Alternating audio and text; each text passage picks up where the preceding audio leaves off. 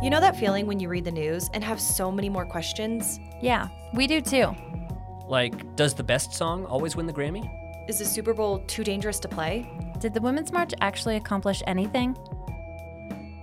That's why we created Radio Ed. To make you think.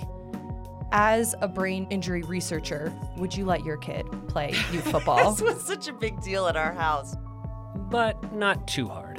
enrolls sunglasses wearing, full trench coat, hat wearing Billy Ray Cyrus. Billy Ray was like, "Well, Miley's in town. If any of y'all want to want to meet her, To broaden your perspective, The 2020 election is not just about some abstract political ideal, it's about human beings' lives. And I think that that's really powerful.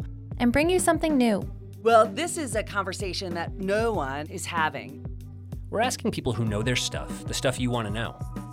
click subscribe and then press play on our first episode January 21st, wherever you listen. Look for new episodes every other Tuesday.